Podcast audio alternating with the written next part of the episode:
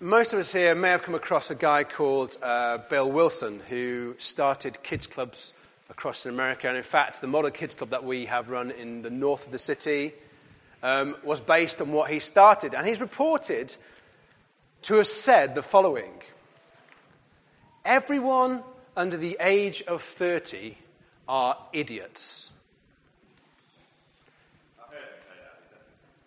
He's definitely said it. He's not just reported as saying it, he's definitely said it. Mark can confirm that. Now, for us, fortunately, all of our elders are just now over 30. Mr. Mason just turned 30 a few days ago. So I haven't just insulted them. But I might have insulted a few other people. I myself am over 30. I think the point that Bill Wilson is driving at is that with age comes a certain amount of wisdom. And that when we're younger, we perhaps think we're more wise than we actually are, which therefore makes us a bit foolish. I can, I can, I can, I kind of assign to that. I can, I can believe that. I can go with that. But my personal experience as well, it's kind of, it runs together. My personal experience is that as I get older, I also feel more incapable, more aware of my failings, and more aware of my weaknesses. Does that make sense? And so there is, there is something, something about wisdom that comes with age. There's something else that comes, which seems to be an awareness of our weaknesses but there's wisdom in that. So when we come to passages like we're reading here, I get very encouraged. I get very encouraged indeed, because this is a promise from God in His Word for wisdom for us as the people of God. So I get very encouraged as someone who feels often exceptionally foolish that God promises me wisdom. And perhaps here today, you may be feeling a little foolish. Maybe not. But the promise of God for you today is that wisdom is available. So let's read from the start of James. It says, James, a servant of God and of the Lord Jesus Christ, to the twelve tribes scattered among the nations, greetings. Consider it pure joy, my brothers, whenever you face trials of many kinds, because you know that the testing of your faith develops perseverance. Perseverance must finish its work so that you may be mature and complete, not lacking anything. If any of you lacks wisdom, he should ask God, who gives generously to all without finding fault, and it will be given to him. But when he asks, he must believe and not doubt, because he who doubts is like a wave of the sea, blown and tossed by the wind. That man should not think he will receive anything from the Lord. He is a double minded man, unstable in all that he does. Now, because of my introduction and because of the way we think, we will naturally have been drawn to the promise in the middle of this about wisdom from God. But in order to get hold of the fullness, in order to really understand that, we need to make sure we get that in the midst of the context of the passage that James is bringing here. And really, what James is trying to do, in the broadest sense, is, sense, is bring encouragement to believers. So today, for us who love Jesus and want to follow him, this is about encouraging believers. What is he encouraging? He wants to encourage believers to persevere through trials to bring us through to maturity. So he's not actually writing this bit of the Bible. He's not writing it just to say there is wisdom from God. It's not like an abstract, irrelevant, out of context promise. It's something that is tightly knit into the need for us to persevere and to grow into maturity. In other words, wisdom is not an end in itself. It's not something we should necessarily be aiming for to be wise. But wisdom is a means to an end.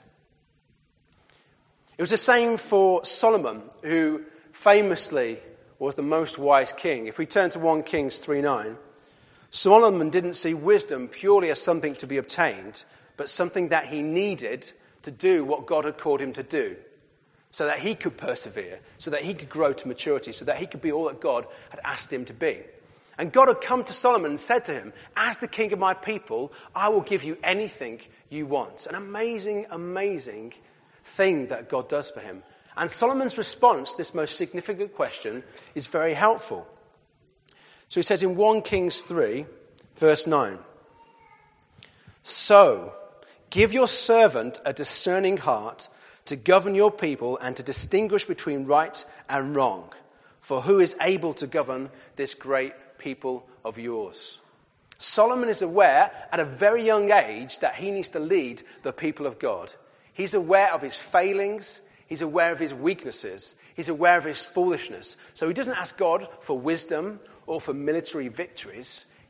Sorry, he doesn't ask God for power, for money, or for military victories. He asks him for wisdom, which in this context here, and what it says here, is to discern between wrong and right, which is a helpful biblical definition of wisdom to discern between wrong and right. It is a means to an end. He wants to achieve the purposes that God has got for him. So he's asking God for wisdom. He's asking God to enable him to discern between right and wrong. So before we go any further, there's a question for us to answer today is what is our approach to wisdom? Are we just thinking, I want wisdom from God so I can be considered wise? so that people can come to me and say, hmm, sagely Ben, come and give me advice? Or, actually, is it because James, James is laughing quite heartily at the concept of me being sagely? His, his laughter is appropriate. Um, or, are we thinking God has called us to something, God has given us a responsibility, God just wants us to live as the people of God, and we need his help? We need to be able to discern between wrong and right. We need his wisdom. Is that the focus we have when we approach this passage? The other thing that, the other reason James is encouraged, I guess the why to his encouragement is because they are facing trials. Because they're facing testing. They've got some tough circumstances. And he wants to make sure they don't fall back. He wants to make sure they persevere, that they stick with it and go with it. And that's true for us, I guess. We can be people at this point in time facing a variety of different trials. And over life, there'll be big ones, there'll be small ones. And the encouragement from Scripture today, in this context, is for us to persevere and to stick with it so that we might be built up and gain maturity. But it's a difficult, difficult, difficult phrase to really get your head around and to kind of live out. I don't know about you. When, he, when James says, consider it pure joy to face trials, you go, yep, Tick that one off the list. Dead easy. I, there's a battle here, isn't there? There's something to be fought. And there's, a real, there's a real complexity in to really understand this in the midst of life, in the midst of personal challenges, to really say, I consider it pure joy when I face trials. Fortunately for me, some of our elders have covered that ground very helpfully recently. What we'll do today is just pick up the point that James makes and the reason and his logic behind why he feels that we can count trials as pure joy. And in order to help us do this, I need to introduce you to a concept called fartleks. Now, for those who are slightly more juvenile, Rachel Mason being one, that would just cause a giggle straight off. Now, fartleks. Now, I'm looking for a, a, a, some recognition for who knows what a fartlek is. Carrie does, Tracy does, who is willing to demonstrate what a fartlek is? Some people think, well, after Christmas dinner yesterday, I thought I. No, that's not the sort of fartlek we're talking about. Fartlek is a Swedish word meaning speed play. And it is a training technique to increase your stamina and your speed as a runner. So I'm tempted at this point in time to run around the building to demonstrate it, but because I'm kind and because I don't want to damage the time like I won't. But the basic concept is, is that you would run at 100% for 100 yards, then you drop down to 25% for another 100, and then you'd raise it to 75% for another 100, and so on and so on. As a training technique, it is particularly painful and particularly hard work. I've had the joy of doing that on occasion. Speaking to Tom, Tim Hodgson when he was training for the London Marathon, he regularly did fartleks and he'd regularly be sick as a result of doing them. Such was the, the physical pressure he was putting on his body in order that he could run faster and further. I think in some way this can give us a bit of an idea of what James is talking about that in order to achieve the goal of perseverance and maturity, there is something about embracing pain and something about embracing trials that it might push us further on in God. Now, I'm not claiming in any way to fully explain the statement because I find myself a real challenge in this, but James is saying there is something about seeing the end goal and what it produces that allows us to see some element of joy in the trials that we're facing. It's a difficult thing. The only way I can vaguely relate to it is that when we were trying for Isabel, that it was just it was just very hard. Three and a half years, and then um, we were told we'd lose the baby. We didn't, God miraculously um, uh, allowed us to survive. But looking back on that time,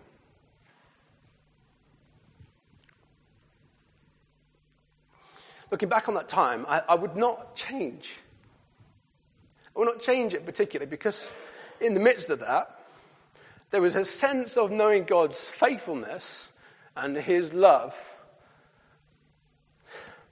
that was a joy. Does that make sense?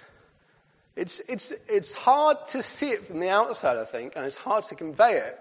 But in the midst of it, and particularly retrospectively, there was a joy in that. Not that I would wish it on anybody particularly, but there is a joy in the intimacy with God and with going through that with Him that has produced, I believe, a level of perseverance and hopefully some level of maturity in myself and Jules because of that.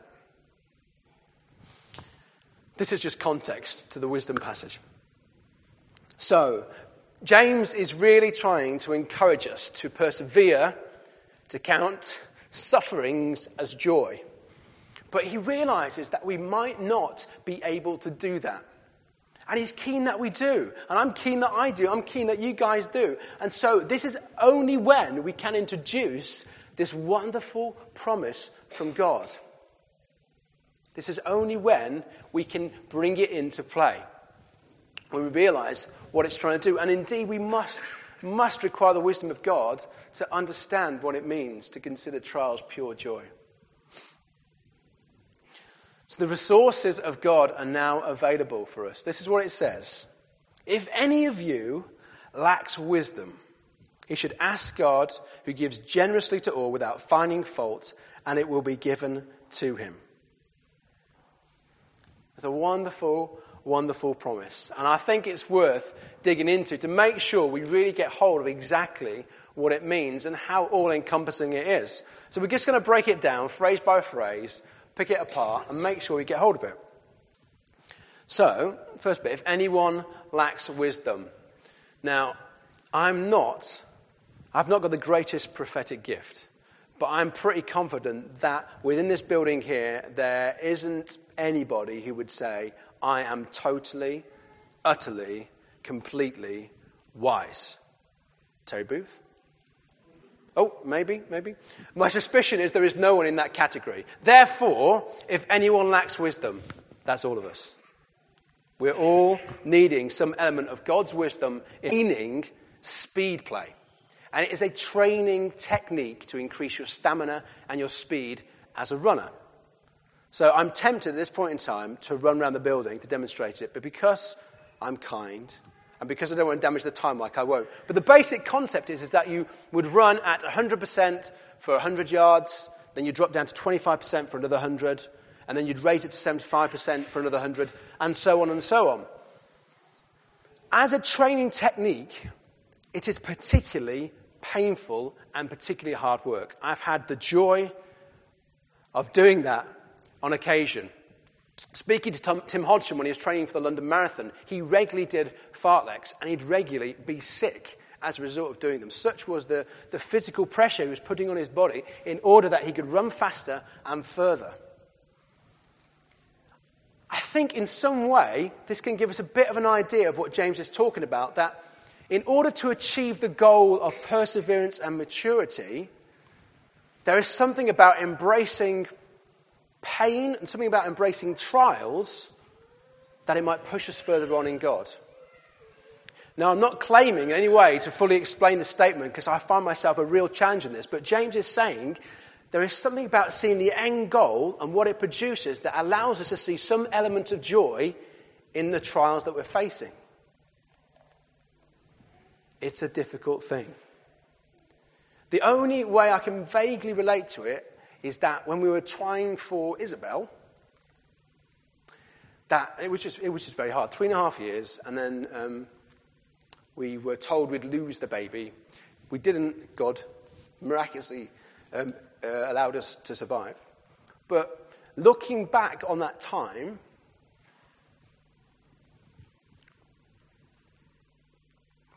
looking back on that time, I, I would not change. Would not change it particularly because in the midst of that, there was a sense of knowing God's faithfulness and His love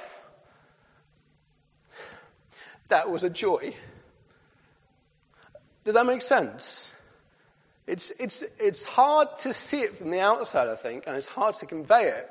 But in the midst of it, and particularly retrospectively, there was a joy in that. Not that I would wish it on anybody particularly, but there is a joy in the intimacy with God and with going through that with Him that has produced, I believe, a level of perseverance and hopefully some level of maturity in myself and Jules because of that. This is just context to the wisdom passage. So, James is really trying to encourage us to persevere, to count sufferings as joy. But he realizes that we might not be able to do that. And he's keen that we do. And I'm keen that I do. I'm keen that you guys do. And so this is only when we can introduce this wonderful promise from God. This is only when we can bring it into play. When we realize what it's trying to do. And indeed, we must, must require the wisdom of God to understand what it means to consider trials pure joy. So the resources of God are now available for us. This is what it says If any of you lacks wisdom, he should ask God, who gives generously to all without finding fault, and it will be given to him. It's a wonderful, wonderful promise. And I think it's worth digging into to make sure we really get hold of exactly what it means and how all encompassing it is. So we're just going to break it down phrase by phrase pick it apart, and make sure we get hold of it. So, first bit if anyone lacks wisdom. Now, I'm not, I've not got the greatest prophetic gift, but I'm pretty confident that within this building here, there isn't anybody who would say, I am totally, utterly, completely wise. Terry Booth? Oh, maybe, maybe. My suspicion is there is no one in that category. Therefore, if anyone lacks wisdom, that's all of us. We're all needing some element of God's wisdom in our lives. Where do we go for our wisdom? Self help books? No. The TV? No. We go to God. You should ask God. You should ask God. We can get some element of wisdom from books, from friends, but actually, to get true wisdom in its purest form, the only place we can go to is directly to God. If anyone lacks this wisdom, you should, you should ask God who gives generously. I love the Christmas Carol. I love the Muppets Christmas Carol particularly. And in that version, which I think is the authoritative version, there is a scene where the mouse clerks come to Ebenezer Scrooge and say, Please, sir, can we have another coal, singular, on the fire? And he grants them that wish. There is no element of generosity in Ebenezer Scrooge. God, thankfully, is not a pre revelation Ebenezer Scrooge. He's not a pre Christmas Ebenezer Scrooge. When we ask for wisdom, he's not saying, right, here's your single coal's worth of wisdom. He gives generously.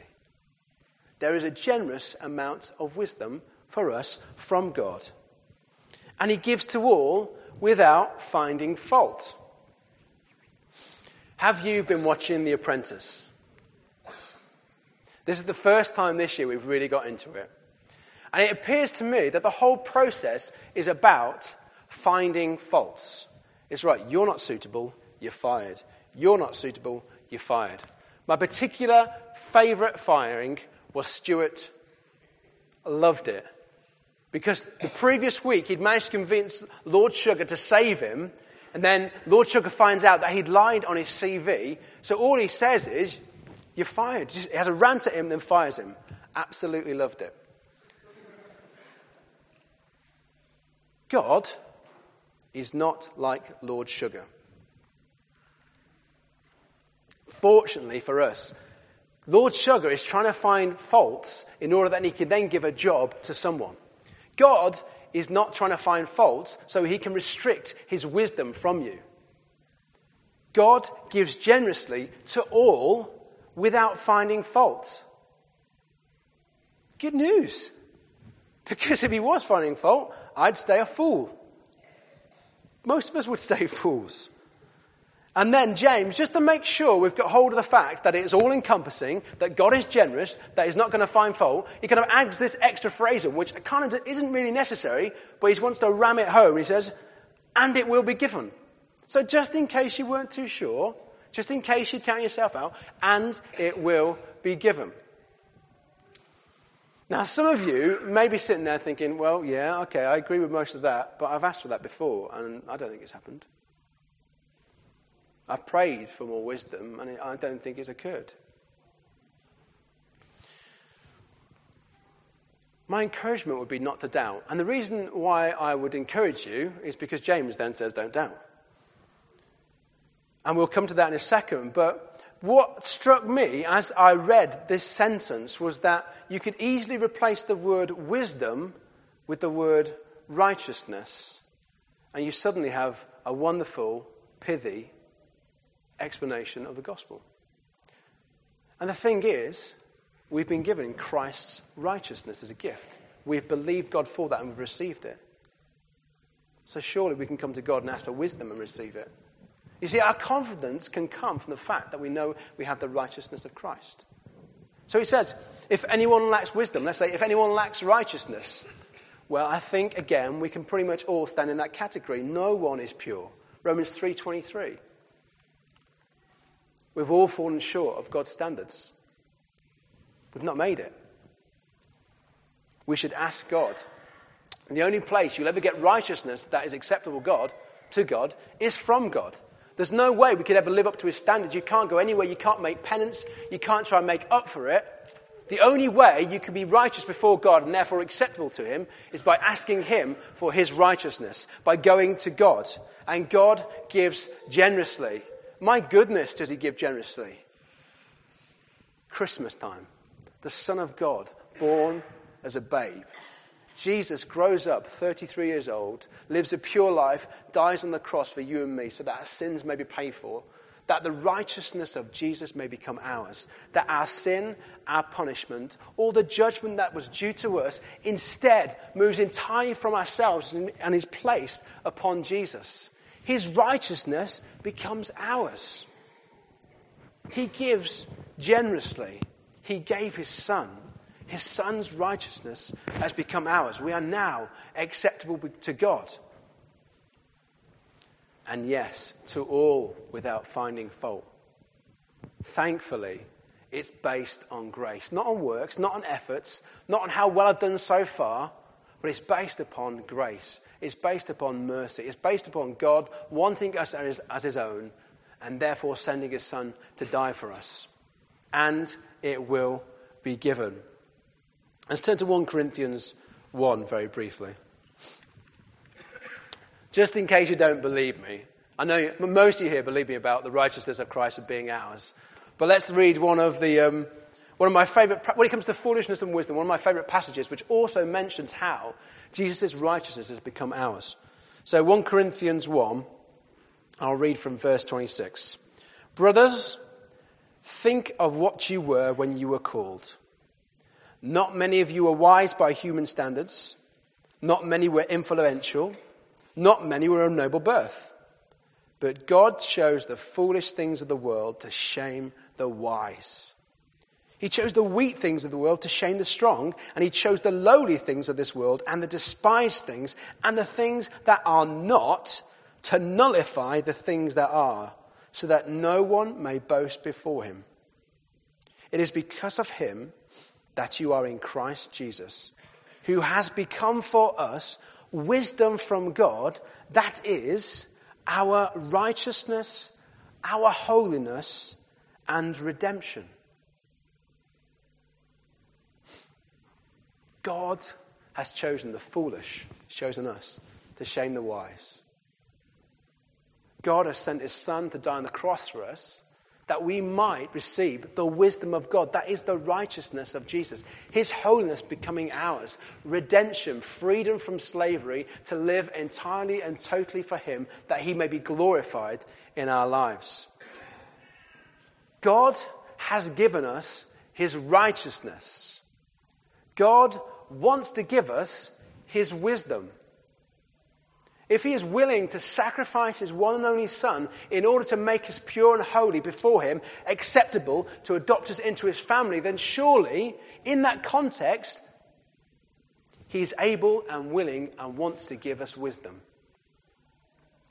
But I can see that possibly there is still an element of doubt. We need to be convinced of this. And James also knew that in his readers and listeners, there may be an element of doubt about whether this promise will be fulfilled, with fear on her face. But it was a right fear. It was a positive fear. It was, it was my love for her and her fear for me that enabled her to stay safe. You see, if Isabel did not fear me in that circumstance, she would have come to harm. God's primary objective is that he gets glorified through us living for him. In order to do that, we must fear the Lord. In other words, we must put his instruction, his desires at the top of our list. We must say, it's God's will we want. The fear of the Lord is the beginning of all wisdom. If you are doubting, if you are lacking wisdom, we need to make sure we're fearing God. Because wisdom is entirely linked to our view and relationship of God. Wisdom is not an abstract concept that sits alone from God. As we talked about before, it's intrinsically from God that we get wisdom. It's to Him we come for wisdom, and it's from Him that we get it.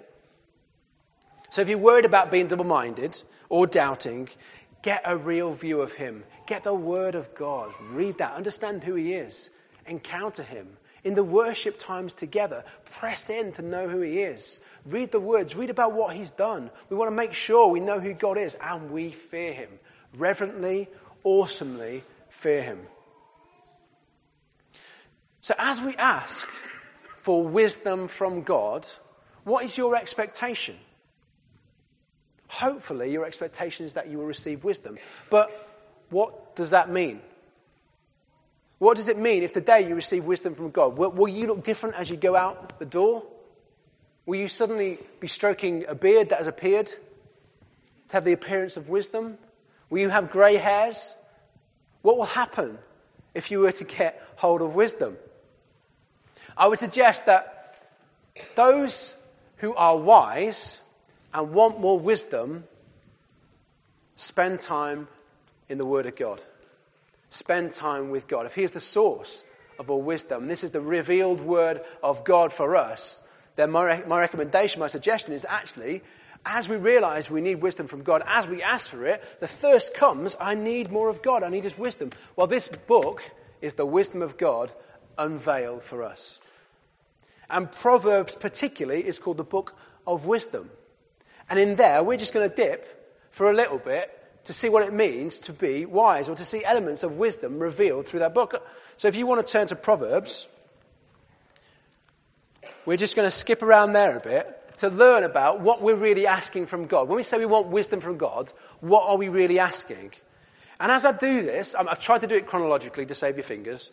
Um, it's not quite, but I'll, well, it's roughly speaking chronological, although we'll start in the middle as we're doing this, as, we, as I prepared for this, I felt like there was prophetic prompting on some elements of this. And though what we're talking about here now is what it means to ask for wisdom from God, what the reality is of that, I think that the Holy Spirit would want to move amongst this and perhaps convict of sin as well. Because not only is wisdom knowing the difference between right and wrong, doing wrong is sin and therefore requires repentance and are turning away from that to pursue God. So, as we read these, what we're talking about really is what it means to ask for wisdom, what we're after, what does it mean to be wise. But also, I feel God may want to just prompt a few things at the same time. So, let's turn to 12, chapter 12, almost in the middle, verse 15. The way of a fool seems right to him, but a wise man listens to advice. I sometimes have to um, with, uh, with Isabel, I have to just say, stop, listen with your ears. Because otherwise, she just gets on with life and she'll do something silly and she'll hurt herself. I have to have to stop in order to listen. The wise man takes advice. The wise person takes advice. How open are you to advice? Are you someone who arrives at a conclusion and says, That's it, done, I'm doing that? Or are you someone who seeks the counsel of wise people. When someone makes a comment to you or gives you some feedback, are you the sort of person whose hackles go up and say, that's wrong? Or are you the sort of person that says, I want to listen to what this person has to say? If we're asking for wisdom, if we want to be wise, we listen to advice. There is a particular sort of advice from a particular sort of person that needs even more attention. And if you're under the age of 18, this may have particular relevance to you. We're starting to go chronological now. If you skip back to the start of Proverbs, Proverbs 1.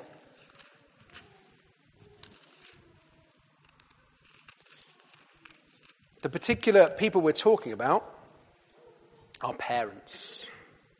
This is what it says in the Bible the revealed word of God, the wisdom of God, the truth, what God wants to say us today, to young people particularly. It says this Listen, my son or daughter, to your father's instruction, and do not forsake your mother's teaching. Now, you may have arrived at this conclusion in your mind as a young person that your parents are not wise. They are, in fact, foolish. I would suggest if they're in this room, that's an inaccurate assessment because I know every single parent in this room, and they're very, very wise indeed. As parents, we need the wisdom of God to help bring our children up. But children, God has given you your parents in order that they may advise you and allow you to grow up to be wise. If you want to be wise, if you want to do what God says, if you want to know the difference between right and wrong, you need to pay particular attention to what your parents say. Some of you are like, oh, thanks, Ben. Merry Christmas. is the Bible, it's the wisdom of God. it's all right, Beth. I'll take the fiver later, yeah? It's what the Bible says. We need to listen to advice. We want to be wise. We need to pay particular attention to what our parents say. Now, on both those accounts, it doesn't mean we do exactly what they say. It's all about listening. For children, however, in Ephesians it says, obey your parents. So not only do you need to listen, but there is an obeying you need to do as well. Okay? Let's move on to chapter 5, verse 18. Chapter 5, verse 18 says this May your fountain be blessed, and may you rejoice in the wife of your youth.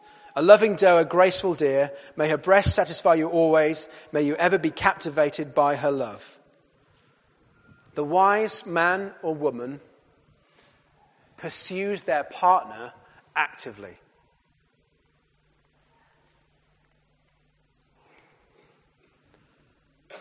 Has eyes for one person only builds and cherishes their marriage, does not seek to get refreshment from other fountains, if I can be euphemistic. Satisfaction is found in your partner and not other people. The wisdom of God. If you're asking for wisdom, you're asking for these things. Let's move on to chapter 10. Chapter 10, verses 4 and 5. Lazy hands make a man poor, but diligent or hard working hands bring wealth. He who gathers crops in the summer is a wise son, but he who sleeps during the harvest is a disgraceful son. Have you seen the t shirts called Plain Lazy? They're like uh, they're, they're a style of t shirts, and they, almost, they celebrate laziness.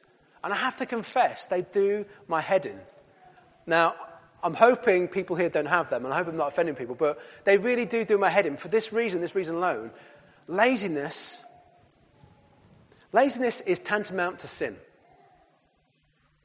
It's definitely unwise, it's definitely foolish, and the Bible heartedly recommends steering away from it. Don't be lazy. If you're asking for wisdom, you're asking that God would help you be diligent, to work hard, to not be lazy. So if you do have a plain lazy t shirt, I would heartily recommend throwing it on the fire when you get back home, or burning it, or making some sort of rag out of it because I personally think celebrating laziness is actually pretty ridiculous as Christians. Um, verse 19 in chapter 10. When words are many, sin is not absent, but he who holds his tongue is wise. Now, couples, married couples don't look at each other at this point in time, okay? It's a dangerous thing to do.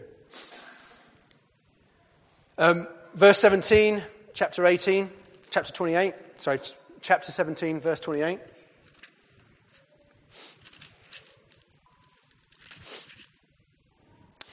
Even a fool is thought wise if he keeps silent, and discerning if he holds his tongue. Now, if you would like to have the appearance of wisdom and you think you are a fool, my recommendation is to shut up. That's what the Bible says, if that's what you want. Because by opening our mouths, we might reveal our foolishness. Now, really, the, the, weight of Proverbs is all about listening to advice and being slow to speak. That's what wisdom is. It's actually being aware of the right proportions. And, you know, loads of people have said you've got two ears, one mouth. That's probably about the right ratio. We need to listen to people more than we necessarily speak. If we want to be wise, that's what we're asking for. 1632. 1632 says. Better a patient man than a warrior, a man who controls his temper than one who takes a city. The point here is that the wise, they focus on their holiness, they focus on their walk with God, they focus on their character less than they focus on their exploits or their projects or what they're achieving for God. So for me, my focus should be less on how well Fusion is doing and how good my preaching is, and more on how pure am I walking before God? How much do I love Him? How well am I looking after, uh, how, well, how well am I, am I pursuing Him? What, what level of sin is in my life? That should be my preoccupation, not at the expense of other things, but that should be primarily what I'm focused on. And I think for some of us here, perhaps particularly for gentlemen, we can be focused on achieving things for God more than we can be on our character. The wise man has an appropriate focus on the, our character, walking before God, and doesn't focus entirely purely on exploits. 28 and 27. That's chapter 28, verse 27.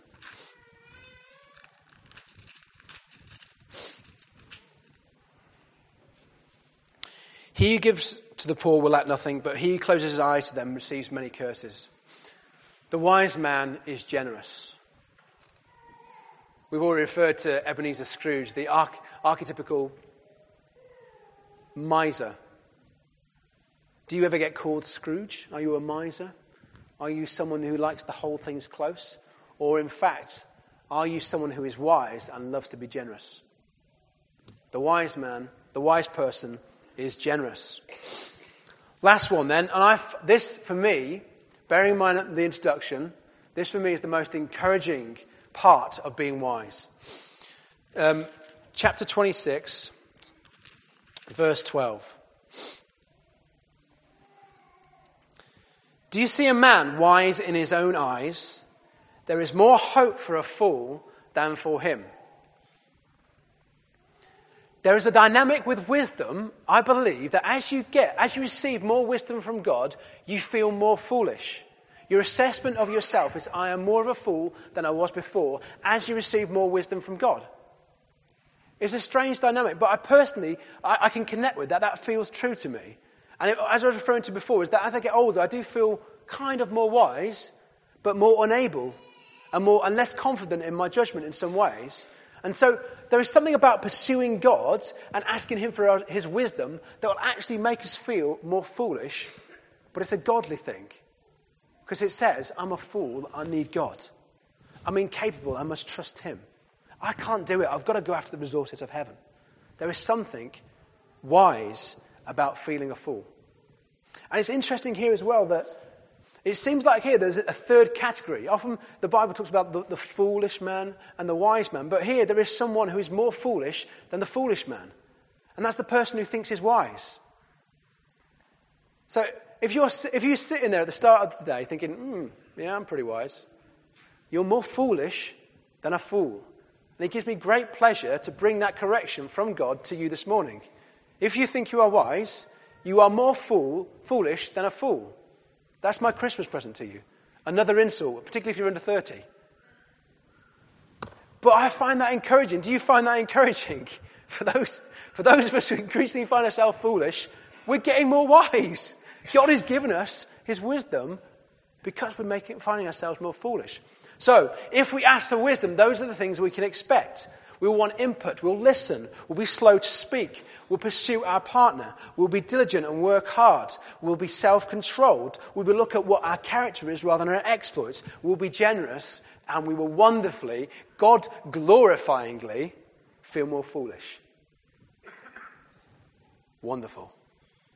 So, James, his aim, my aim this morning, has been to encourage us to persevere through the trials of life, to attempt in God's grace, through his wisdom, to count them as joy. To realize that to do that, we need the wisdom of God. To get to the full maturity, to persevere, to understand what it means to count trials as pure joy, we need the wisdom of God. God fortunately for us, is in the habit of giving out wisdom. He's given us his righteousness. He's going to give us his wisdom. He's generous. He's not finding fault. He's not nitpicking today. He wants to give his wisdom to all who believe. So let's not doubt. Let's trust the King of heaven, the one who has given his Son for us. Let's trust him that he would give us his wisdom today.